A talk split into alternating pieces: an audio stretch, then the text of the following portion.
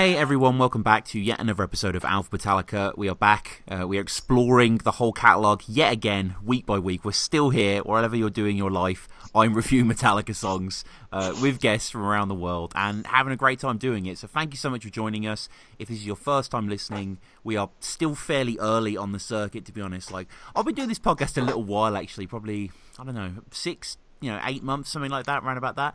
And my girlfriend asked me, I was recording tonight. She was like, "What song are you on?" And I was like, "Dream No More." And she's like, "You're only at D." And it's like, yeah, it's uh, it's going to be a long, arduous odyssey, but um, you know, it's an enlightening one for a lot of reasons. And today we are discussing "Dream No More" from Hardwired. And just before we get into that, please follow the show at Metallica Pod. Get in touch with me if you want to come on the show, you want to be a guest on the show, metallicapod at gmail.com. We have a Patreon as well, um, where things go on there, basically things are going to be on the channel eventually, stuff we're working on. Um, coming soon will be like a Cunning Stunts review. We're going to do a Jason Newsted history. Uh, we're going to talk about Nimes, the, the, the French concert. So yeah, if you want to listen to those first, they'll be on the Patreon. Um, please leave a review on iTunes as well. You hear me say this stuff at the start of every episode, but uh, thank you to everyone that's been doing it. But um, yeah, today, as I say, we're talking about Dream No More. Uh, the Lovecraftian uh, classic uh, to a certain extent in the ways of evoking these themes, and we're going to discuss it with my man Tommy. How's it going, man? I'm doing pretty darn well. How are you doing? I'm good, man. I'm good. Um, I need to ask this question more, especially when I have more international guests. Where are you? Where are you calling from? From uh, Culver City, which is basically a, a uh, neighborhood in LA. Okay, okay, cool, man, cool. It's uh, I need to get a little map. I need little dots. I can sort of plot this because uh, yeah. yeah, it's been it's been awesome having that. But the thing that binds us all is Metallica, quite obviously. Um, you know, for you as a fan, how did you get into them? Uh, well, uh, I I was born in '93, mm. so uh, they've just kind of been somewhat ever present. Oh, yeah. um, you know, if you're born after after the Black Album was released, you probably heard them at some point. Um, the earliest I really remember about them was uh, I was maybe I was in I think fifth grade and I was starting to learn how to play guitar and my hmm. dad started kind of slowly turning me on to uh, like the singles from uh, the Black album and some of Load and Reload. Um, and then he took me to see them in November 2004 mm. uh, on the Madly in Anger with the World Damn. Tour. And I don't really remember much about that. Sure. I mean, I, I, remember like Fuel and you know the hits from the Black album. Yeah, you were uh, young. You were young there, man. Like to be that yeah. age and experience Metallica live. I, I would yeah. love to have had that. Oh yeah, I I just wish I was uh, more of a fan at the time, so I could have actually appreciated it more for what it was. Um, because like they they played a I looked up the set list and they played up some great songs that I hmm. still haven't seen like I mean, like Holier Than Thou, Four Horsemen, like just awesome right. shit like that. Basically, the only thing I remember is those hits and uh, being fucking terrified during one because I was like, because I was like 10 years old. Yeah. There's so many explosions. Onslaught. And yeah. Yeah, yeah, yeah. Unexpected, uh, you know, shift, definitely. Um, and get, getting further into the band then, I mean, obviously we're sort of similar ages, so I, like you, were aware of them in, in sort of St. Anger era, you know, going into Death Magnetic Hardwired. You've been a dedicated fan? Yeah, um, I've truly, truly started sinking into them. Um, my uh, when I first got into high school. Um, so late 2007. Um, like I, I, I had a Metallica shirt, even though I didn't listen to a whole ton of their music, but I liked some of it. What, what was what was the shirt? Oof, um, it was the Damaged Justice shirt. Nice. Okay. Uh, yeah. Uh, skull. And my friend uh, who I had just met was like, "Oh, you like Metallica?" I was like, "Yeah." And he's like, "What's your favorite song?" He's like, and I say, "Enter Sandman." he goes, mm, "How much do you really know about that?" You're about um, to learn, yeah. Yeah, and then it was just off to the races from them, mm-hmm. uh, and I've just basically been a rampant fan ever since. Mm-hmm. And Hetfield himself is a rampant fan of, of Lovecraft, H.P. Lovecraft, uh, which is interestingly quite a big influence on Metallica. you know, and you know H.P. Lovecraft, for those not aware, sort of American gothic writer, um, you know, from Rhode Island, Call of Cthulhu, Mountains of Madness. His stuff is very Edgar Allan Poe esque to a certain extent, um, very mind bending and interesting, and a big thing for Metallica, right? Yeah, um, I, I usually try to. Um, I, I tend to describe Lovecraft's work as something like H.P. Uh, sorry, something like Edgar Allan Poe, right. but more dealing with like the occult and like mystic shit. Mm-hmm, mm-hmm, mm-hmm. Yeah, very philosophical um, and, and, and very odd. Yeah, some weird nightmare fuel. Mm-hmm, mm-hmm. Yeah, I, I I read a few of them actually. I remember one of them I read. It was like a guy goes on this journey in New York at night and goes down this cave or something, and like comes into this world within a world that's very twisted and odd that exists. Um, and it's just very, very subtle psychological stuff. And you know, the the way it's used here is probably in H.P. Lovecraft's Mickey Mouse, you know, Cthulhu um, something that really is kind of a you know a vanguard for his creations. And we've had the Call of Cthulhu, you know, we, we, yeah. we and you know here with Dream No More, yet again evoking mm-hmm. that world. Yeah, and also uh, we've done, or and also you've done All Nightmare Long too. All Nightmare Long is there, yeah. The thing uh, that should not be by extension, and yeah, I'm I'm a pretty big fan of H.P. Lovecraft. Um, I haven't quite managed to get through all of his works, so uh, just because it is like some of the most densest reading I've mm-hmm. ever uh, tried to tackle. Yeah. Um, like you know, if, if, you have a book in one hand, you got to have like a dictionary or a thesaurus in the other hand. Yeah. Uh, um, but yeah, I'm I'm a huge fan um, of Lovecraft's work, which is why you know when when we were uh, figuring out what song I wanted to do, when I saw this was on the list, I was like, hell yeah. Mm. um, yeah, like I actually I actually have a big old portrait tattoo of uh, of H.P. Lovecraft that goes from uh, my left hip up to my like armpit. God damn, uh, you are yeah. a fan. Yeah, and it's like it was it was a long process, but totally yeah. worth it. yeah, I can only imagine. Yeah, he was like, I mean, just looking on Wikipedia, actually, he he he died in poverty, obscurity, basically, and you know, someone who was appreciated after he died age 46 in 1937 so there's an ancient feel to these stories as well that i find quite affecting. Like you know they were envisioned in kind of a, a pre-world war ii era you know a very disturbed nonetheless era. But let, us get to the song um, yeah. which, which, which is on hardwired. 6 minutes 30 it's way longer than I actually remember it making these notes. Yeah um with you saying that now, I actually don't think I even noted how long it is. Like it's it's one of those songs that just doesn't feel that long. It doesn't overstay its welcome. No, no. and it, um, it, opens with that descending sequence of chords, um, which I think sonically sounds great. I think compositionally, it's not as interesting for me. Kirk sort of does that counter octave melody, which I don't really think is anything. I, I don't know. It's slightly uh, stretched for me personally, Tommy. Yeah, I mean it's it's pretty simple. Mm. Um, I I mean I still enjoy it, but it's and it's heavy as hell. But right. yeah, like that that intro, like it's low, it's slow, it's heavy, but it doesn't have a whole lot going on. Mm.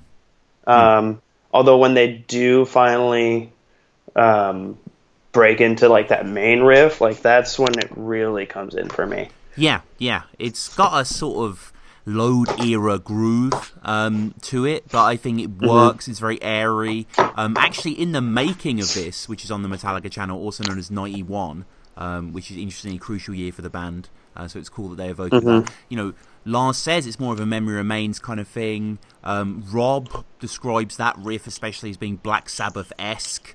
Um, and there's a lot of menace to this song, and I think that comes through the silences. Yeah, yeah. Um, you know, in music, you know, sometimes what you don't do is almost as important as what you do. Mm-hmm. So, um, you know, and oftentimes I feel like whenever they have a song where they do end up showing restraint, because you know that it's Metallica, their classic mo is just you know you know, metal up the ass. Um, so like in songs like this, um, where they do kind of pull back a little bit, it it uh, it can really go well. Mm-hmm, mm-hmm. Yeah, yeah, and uh, I think it's I think it's some sort of Simpsons quote where Lisa sees this jazz musician and she's told you have to listen to the note she's not playing, and you know that that does work in this song specifically with the I guess it's the pre-chorus you know, the, the he haunts you, the da na na na na na na, which is one of the most irresistible things I think Metallica have done. I think it grips you when you first listen, and it's a real earworm. But even initially, it's such a statement. There's such a strut to that that I think works so well.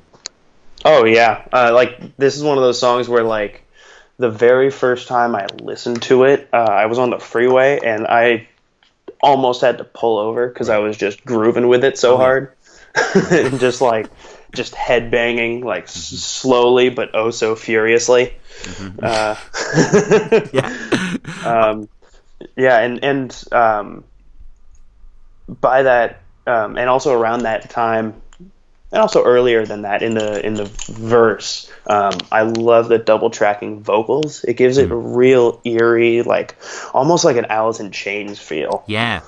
Yeah yeah definitely definitely. Yeah, um, yeah and that's not really something that uh, these guys do much. So it's it's cool to hear you know something a little more fresh like that. Mm, mm. but the bands have a lot of mutual influence on each other. Um, you know metallica in the audience for alice in chains unplugged um, yeah, Friend, friends don't let friends cut friends' hair. That's right. Like that. That's right. That's right. Apparently, Jerry Cantrell played battery, a bit of battery as well, um, during the video section, which I've not actually seen. Uh, we spoke about that briefly before on the show, but the, for, oh, yeah. you know, for me, the um, the the lyrical content, the imagery, you know, seems to inspire James, and I really like a lot of the opening stuff, you know, sleeps under the black seas waiting, dr- dreaming in death, and and then the sleeps under cosmos shaking, stars granting his breath, which again beneath cosmos but still you know feeding on the essence of the galaxy. I don't, I don't know, it, it's good for me. Yeah, it's it's one of those uh, one of those songs where on the first listen you're like, okay, Hmm. I can tell this is badass. Right. I think I need to listen to it two or three hundred times to yeah. truly grasp this.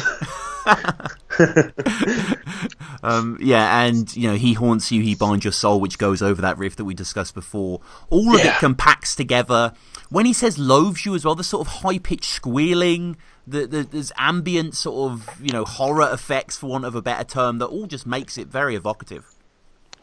Oh yeah, um, and like a lot of those like you know they have a handful of moments in this song where they're doing where they do those kind of like evocative sounds. Um, and I was watching um, the little I don't know like 30 40 second clip on uh, Metallica.com uh, where he's discussing the lyrics. Um, and he's right. saying, so you know, this is this, this song is connected to like Call of Cthulhu and mm. and uh, Thing That Should Not Be and that stuff like that. But this one, in the Call of Cthulhu, they're calling Cthulhu. In this one, Cthulhu is answering. Mm-hmm. Mm. That's nice. Yeah. Yeah, yeah, yeah. I like that. I like that consistency. That's Pixar esque from Hetfield. Uh, I yeah, think, I think I think that really works. But the the he haunts you, he binds your soul. You know, for me, I consider that really the pre-chorus and the chorus being the "You Turn to Stone," which is slightly more flashy, slightly more sludgy of a mo- of a movement.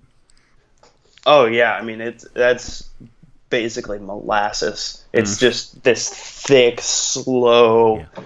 just heavy, heavy stuff. That's yeah, yeah. yeah. Lars sounds uh, great on it. Lars has yeah. Fury, fury on it. Lars is Lars is awesome on it. Yeah. Um. As far as albums go, this this one has a lot of really good moments for Lars. Mm. Um uh, I've I've always been something of a Lars apologist. Um, oh man, don't um, apologize. Yeah, he's great. not so much apologist. But, yeah, yeah, I know uh, what you uh, mean. You got to be. Yeah. Yeah. Mm. Um, I've always really liked a lot of his work, and and I, I really liked how, um, this album in all senses is like a. It really feels like a logical continuation from where they picked up on Death Magnetic, where they're just kind of honing in on what this new era of the band's going to be like and with the exception of most of the solos on this album. Uh, it's a through and through good shit. Okay, okay. So it's interesting you mentioned the solo there because I did want to get to that. Uh, I am going to be in Kirk bashing mode, I'm afraid. Um, I don't think it's oh. very good.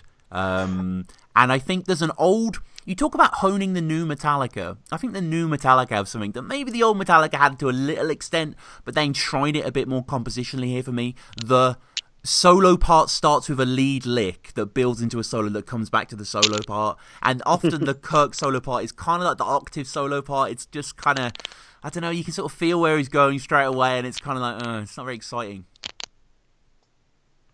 Yeah, um, I I do feel like it's this song's solo suits it, um, okay. though it is one of his more come on, man! It's just double stop city. It's it's one of his more predictable, yeah. boring ones. Um, although I don't know if it's just because I'm so into the song, I do mm. still enjoy this solo um, more than a lot of the solos on the rest of this album. Okay. Um, yeah, it's but, not Hardwired. Isn't like Kirk's. It's not Black Album. Yeah, I mean, personally, one of my absolute favorite albums as far as Kirk's solos go is Death Magnetic. Mm. Um, this was just your life is a, cr- a, crazy solo. Oof, yeah, like that. And um, f- first, first time I heard uh, the Unforgiven three, that mm. solo, I was just bordering on taken aback. Like, I, it was, it just blew my damn mind. Yeah. yeah. um, but yeah, like especially like, and with even longer between this album and the previous than Death Magnetic to Saint Anger. Like mm. I was expecting Kirk to uh, kind of deliver a little more. yeah. Also, because like you know he's he's Kirk fucking Hammett. Like. Yeah. Yeah. We've, I mean, we've seen what happens on the on the behind the scenes clips. Lars sort of encourages him into riffs and then it's edited, and then you know it's kind of odd what happens, and it kind of sounds like that, really. Uh, I don't, I don't, I don't really like it. I think there could have been a better chorus done over the like playing with that. Hetfield's so good with the riffs underneath the solos, but this is just you know stock all over. Um, doesn't really do anything for me. Comes back into the you know this sort of uh, mode, but it, it, works better as a riff yeah. song for me. I don't, I don't know, I don't know how good you know I really find Kirk here, but um, yeah, I don't, I don't, I don't mind the track. I, a bit sad but true esque. I felt when it had that pause after the solo, like that kind of breathtaking. Yeah, um, and that's that also could be a reason why I like the solos because like I just really enjoy when you know, those types of like full stops and then just hitting you hard. Um, and so maybe that might be part of the reason why I like the solo so much because like the first first time I heard that song I was I just I probably yelled. Like it was I just really enjoyed that. Um, and because uh, throughout most of the beginning of the song, it does have quite a bit of like a sad but true, you know, groove or slow, heavy uh, feel to it. And then they do that pause right before the solo, and you're like, oh, something's about to happen. Mm-hmm. Mm-hmm. Yeah. Um, of course, then that happens, which, again, not bad to me, but just like, oh, the boys could have done better. Hmm, hmm, hmm. Well, Dream No More has been performed live eight times, which isn't many really. Mm. Um, you know, it's been out a little while now. They've been on tour. Uh, it was performed in Birmingham, uh, October 30th, when I saw them. Uh, definitely check. Oh out, yeah. Definitely check. Yeah, so I remember seeing it live. Definitely check out the episode. I should oh, say if, if, you haven't before of uh, my recap. Yeah.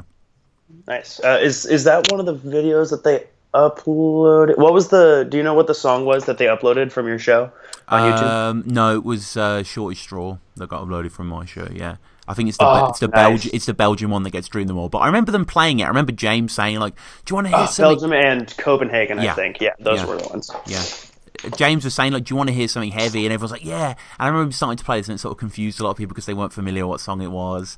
They anticipated the sad but true or something, which it is kind of an you know an antecedent of to a certain extent. But um, yeah, it was cool cool to have seen that, and you know, it worked well in that space. And it's not necessarily my favorite song, but please let us know in the comments through emails. What do you think of Dream No More? Um, you know, do you agree with me? Whatever. Do you think I'm an idiot on this song? I appreciate that as well. So comment below. Let us know what you think about Dream No More as well. Um, but yeah, I think there's better stuff on Hardwired for me. I don't think it's terrible, but I just I don't know. This I don't know. Some of these songs don't really stick for me. There's certain eras of Metallica I prefer. I, I, I guess I prefer. Yeah, um, I'm still trying to figure out exactly where this song, uh, this album lands for me. Um, right. In the greater scheme of things, um, I certainly have have uh, an affinity towards um, above all else, usually um, like puppets, lightning, and load. Um, but I, it's it's really hard to say, even having sat with it for a year, like where this album sits, because it has some really high highs, but it has a lot of points that just don't quite land. Mm. Mm. Yeah, um, I get what you're saying. Yeah, there's there's some yeah. obvious heavy hitters for me, but yeah, certain ones I'm not as uh, not as sure yeah. on. But um, but yeah, that this is Dream No More. Any closing thoughts on Dream No More? Um, how badass would it be if Newsted was around for those backing vocals Damn. on Wake? Like uh, when they do the Wake, yeah. no more. Like um because like watching the i watched the little featurette on the making of when they yes released yeah. it however long ago and it shows them in the studio doing that and like i think it was rob and kirk it's, doing no, it together rob and james doing it oh actually, rob yeah. and james yeah even even between the two of them they could double that vocal track and it still wouldn't be as powerful as no. newsted holy shit man he's like, a wolf man yeah he is Shout out oh. Jason Newsted, man. He's uh, he's no you know no longer the longest serving bassist. I think a little while ago he was usurped by Rob, but he he's still the bassist in many people's hearts. You know, so uh, shout shout out to Jason Newsted. But we'll close. Um, have you ever seen the band live, man? Yeah, uh, I've seen them uh, five times. Oh, you saw them on the Madly in Anger World Tour. So you've seen them quite recently, then, I guess. Or how, when when did you see them elsewhere? Um, I saw them in uh, two th- December 2008 in Anaheim. Hmm. No, in LA. Um, and then I saw them December 2009 in Anaheim, um, uh, which was probably one of my absolute favorite set lists that I've seen from them. Um, it was sick, and it was also my first concert where I actually had like GA tickets, so I was on the floor, mm. and, and, it was like my first mosh pit. Um, yeah, I'm looking, I'm, look, I'm looking at the set list. That was just your life, the end of the line, bells, like Jesus. Yeah, um, they did. Let's see where to go. I had it pulled up on my lap on my iPad here. Yeah, they played in a row. They played "For Whom the Bell Tolls," then "The Shortest Straw" and "Fade to Black," which was just like because "The Shortest Straw" is probably my favorite song on Justice. Right. and "For Whom the Bell Tolls," I like it. It's a classic. Well, I love it. It's a classic. Mm. Not like might not even crack my top 20 necessarily, but still, it was the first time I saw them play it, so that was awesome. Um, and then Fade to Black's just my number one favorite song of all time, right. bar none. Yeah. Um, and I was and I was about ten feet in front of James during uh, during the "No one but me mm. can't say myself, it's too late," like which is my favorite part of the song. Oh my gosh! Uh, so that was like just I couldn't even put into words how great that was. um, but I digress. Um, uh, and then I saw them in. Uh, yeah, I saw them April 23rd, 2011 at the Big Four Festival. Mm. Um, which was just nuts. Um, that was another show where I got to check some stuff off my bucket list. You know, uh, being a mosh pit for Caught in a Mosh" by Anthrax. Uh, I broke my nose during Peace Sells. Oh my god! As that um, bass riff went on. oh, um, actually, it was it was it was even more so fitting. Um, it was um, like about what is it two thirds of the way through the song uh, after uh, "Can You Put a Price on Peace" when it kicks into double time with the guitar, doing the like intro bass lick with a um, and I got pushed forward as the guy in front of me was throwing his head back and just and it just like just knocked me really hard. um, so I just laid down for an hour and a half, and then when Metallica came on, I hopped up and went ape shit. Yeah, yeah, um, yeah, and then finally I saw them um, in uh, just this past August in San Diego. Good stuff. Good stuff. There was that big concert. Was that? Was that a big? Was that an outdoor stadium one? Yeah, yeah. It was at uh, it was at Petco Park. Uh, it's uh, it was at the baseball stadium down there. How were they? They were. I swear they sounded better than they've ever sounded. Yeah. in the times that I've seen them, um, even going back and watching videos from like 2004 um, when I saw them the first time, like they are so just on point now, um, especially with their like restricted touring schedule where they're really only playing 50, 60 shows a year. It's really letting them stay like really at the top of their game. And Avenged Sevenfold is easily in my top five favorite bands right. of all time. So, like th- this is a this was a lineup that I was waiting for for a very long time. Awesome, awesome, man. Well, um, you know, uh, finally, how do people get at you? Uh, any Twitters? You've got anything you want to promo? Uh, not really. I mean, I'm on social media at Tom Trink. It's, but I don't really use it all that much. Right, right, right. Um, uh, one thing I'd like to plug is if there's uh, if there's anyone in the uh, Southern California area every year I participate in a show called Metal Jam.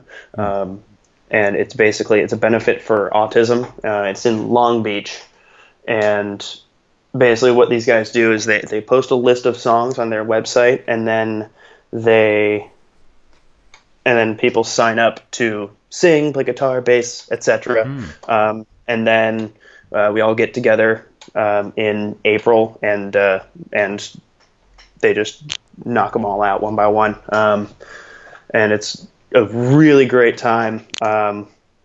Super cheap to go to, and proceeds go to charity, which is nice. Um, so if anyone's in Southern California, look it up, metaljam.org.